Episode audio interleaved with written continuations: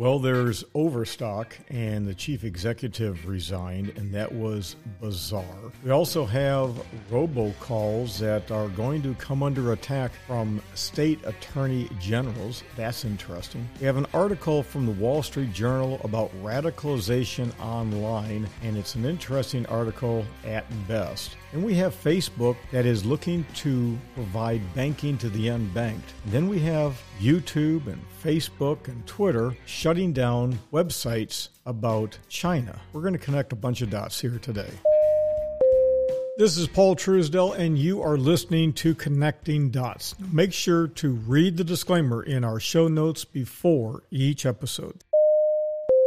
When a company goes public, you have a different set of laws, rules, and regulations that go into effect. Now, there's a fellow by the name of Patrick Byrne and he's been a, well, kind of an interesting fella. He has picked fights with various Wall Street analysts over the years. He's the chief executive officer, or should I say, recently former chief executive officer of Overstock. Now, I don't know if you know anything about Overstock, but it's a pretty cool concept and it did pretty well. But he has burned through a lot of money with his ideas on cryptocurrency and what he's doing there. Now, he sent a letter to his board of directors and he was on CNBC, and I actually watched that interview when I got in last night, and he said that he had a romantic relationship with a jailed Russian agent regarding covert activities on behalf of the U.S. government. He named FBI agents, superior officers, saying that they targeted and he called them the deep state, that they were influencing the Clinton, Cruz, Rubio, and Trump campaign. His allegation is basically that he, God only knows how, was now part of this cabal for the bureaucratic government to control Washington. Interesting, right? Interesting from a whole bunch of different perspectives. One, if it's true, then we have a real problem with the government. Two, if it's not true and he's making everything up, then he's looking for fame. He's looking for fortune. He's looking to be the kid on the playground that likes to throw rocks, or he's simply batshit crazy. I don't know which one, but somebody ought to really dig deep into his background and find out just exactly what's going on. Now, he said he plans on disappearing for some time. He said the same thing on television, and, you know, you just kind of like, you have to wonder. Now, let's take in consideration what he said, and we'll put an article article, a link to the article in our show notes. Think about this. Did you ever think that fellow Jeffrey Epstein would be, well, either commit suicide or murdered or whatever in federal custody? So if you begin to say, you know, a lot of these things just don't add up, you can see where this is an interesting situation. Plus, and this is a cool thing, one of his big buddies, he calls him his rabbi is Warren Buffett. So I have no idea what's going on here other than to say these are the kind of things that drives a financial analyst up the wall. If you don't have good information, ay, ay, ay, ay, ay.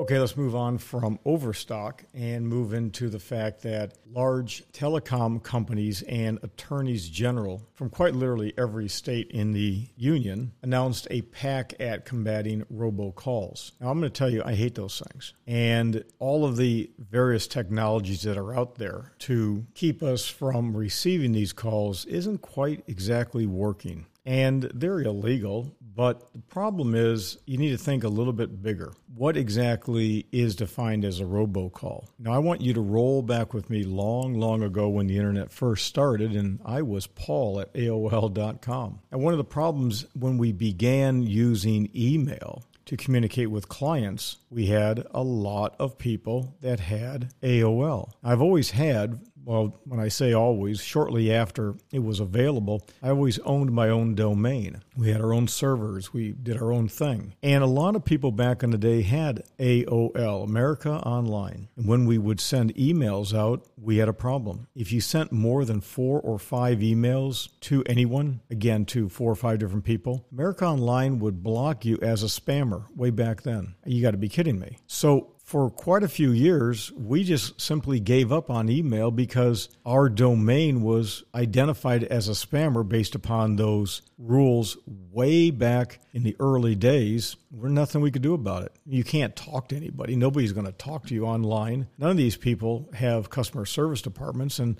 when you contact them, it just simply goes into the abyss. So we have been slow to embrace email to communicate with our clients in some areas because of our bad experience. Now, I ask you to do this what happens when they begin to expand the definition of spam? What happens when they begin to say emails? Now, if you send more than, oh, I don't know, 30 or 40 emails in an hour, you are a spammer. Now, you have a client base where you have several hundred people. Something is important has happened. You need to get that communications out. And through text messaging or emailing, you can't do it because you're limited by the number that you're, you can communicate with what happens if you use a automatic call dialer where you're communicating with those clients of yours who don't have, let's say, for example, a computer. You know, people that are old refuse to get current. So you have them on a list. Okay, you've got a few of those. So you have, a, in our case, let's say a market announcement. And then one of these old people becomes cognitively challenged. They file a complaint. I'm getting a robocall. And no, it's your investment advisor. And you want to scream and holler and call names. Now you're blocked. You see, there's a lot of, nobody thinks about actions and what happens as a result of those. So when you read these things, you might want to really think about it because, in my opinion, the overwhelming majority of the state attorneys in this country employ a lot of people that don't connect the dots properly.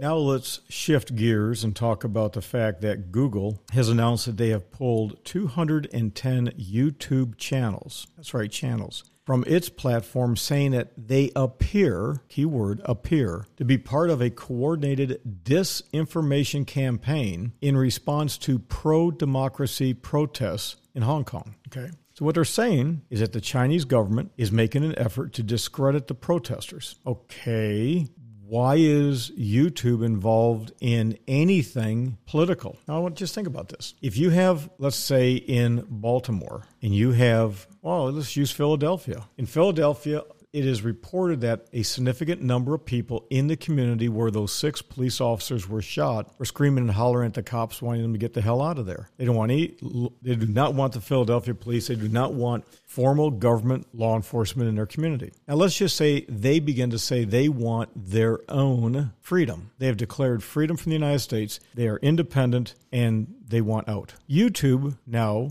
blocks all information from the U.S. federal government from getting out there about what's going on in Philadelphia because they want freedom. They think the United States is corrupt and they want out and they don't want local law enforcement. The area, as I understand it, tends to be overwhelmingly black, and so they don't want any white officers, they don't want any white form of government, anybody at all.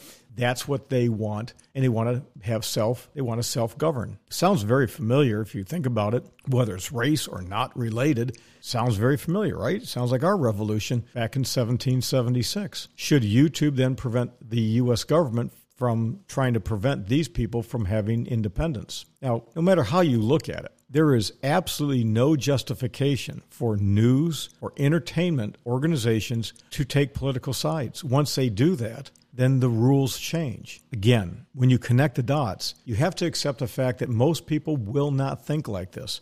And when we say this, and we start connecting these dots for our listeners and our clients, all we ask you to do is to think about it.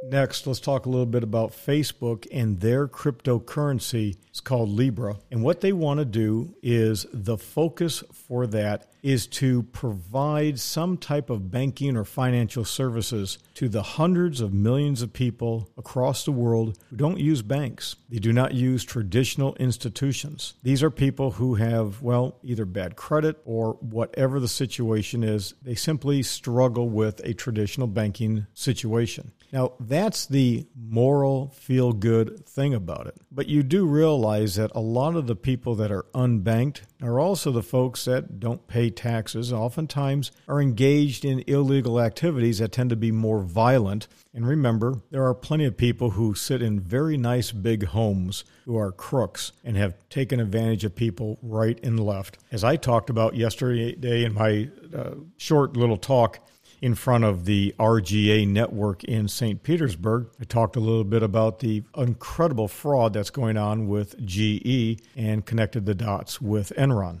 So the bottom line is simply this Facebook is a social media organization. Facebook is now an organization that controls the lives of a lot of people. When we look at the demographics and the type of people that use Facebook, as a primary tool. There are some consistencies that continue to pop up, and now we're going to empower these folks with a Facebook type meet uh, monetary system. Remember, I just talked a little bit before about our overstock cryptocurrency CEO and some of the bizarre things that he talked about. So you control people with their information and what they get. You really control them when you control their banking, as well as the lack of banking. This is a slippery slope. And last but not least, again with the Wall Street Journal, they have a headline, and it's a seven minute and 34 second video. And it's about how radicalization online can and can't be stopped. What do they start off with? They start off with a video of Alex Jones, and they connect Alex Jones to the shootings in El Paso and other locations. What do they do is they target a very specific demographic and they blame that demographic for radicalization and violence. Now, what you have to do is before you accept the facts and figures from somebody, you need to verify it. Now, the problem is where was the calling that there was radicalization in Philadelphia in the shooting of six police officers? And it wasn't. It just isn't. It's always it's an oppressed community. When you have a group of people that are not similar to those folks and they feel oppressed, that's called radicalization. Here's the key thing. Depends upon who has control over the switches for the media organizations. What is the agenda? And you need to look very carefully at the money. Who is spending money and who is saving money? So follow this. Those who like to spend, who are always broke by the end of the pay period, if you're paid every two weeks, at the end, well, you know, day 12 or 13, you're flat broke. Just like Social Security comes out once a month, have you ever gone to the store the first of the month? You don't do that. I mean, if you have any common sense, you know to never go shopping at the first week of the month because every grandma and grandpa, all the welfare checks, they're all out there. By the end of the month, they don't have a pot to pee in. And so most people, if they're smart, shop in the second or third week, maybe even the fourth week. Who has time to wait in lines and deal with those herds of people that are just, oh, you know, living paycheck to paycheck?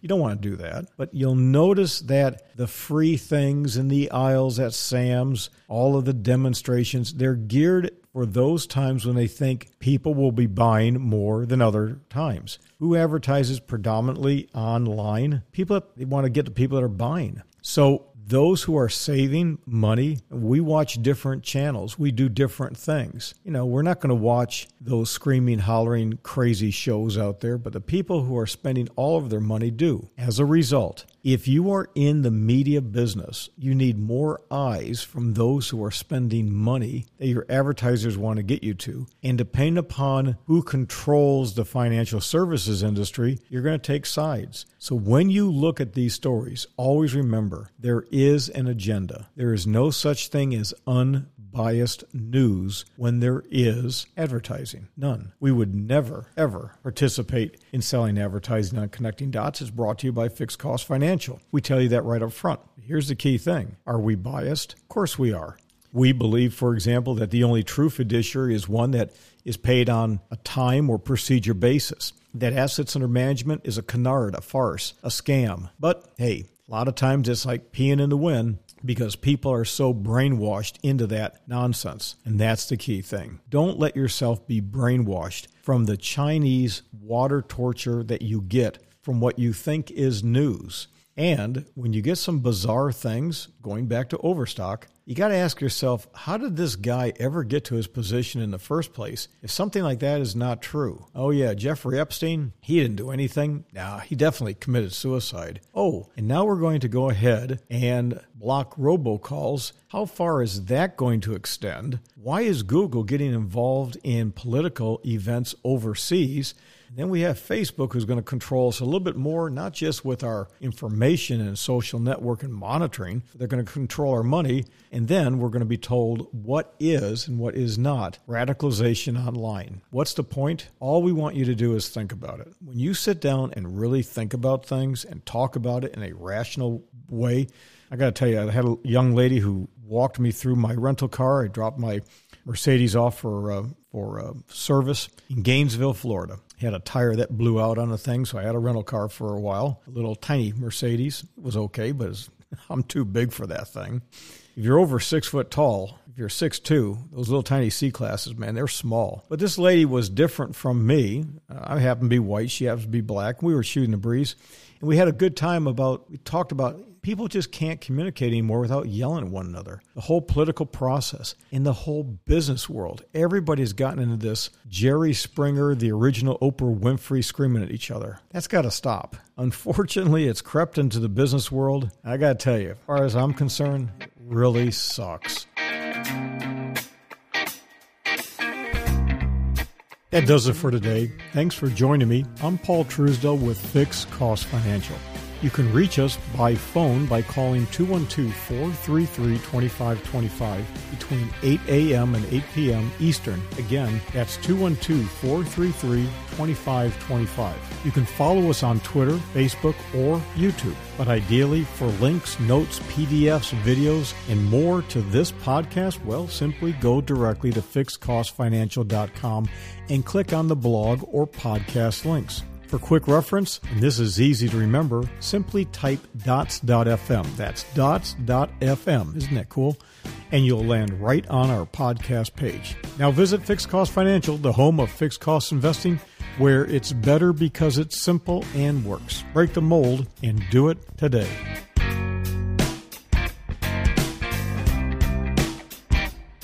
All rights reserved. Reproduction or use without written authorization prohibited without written authorization.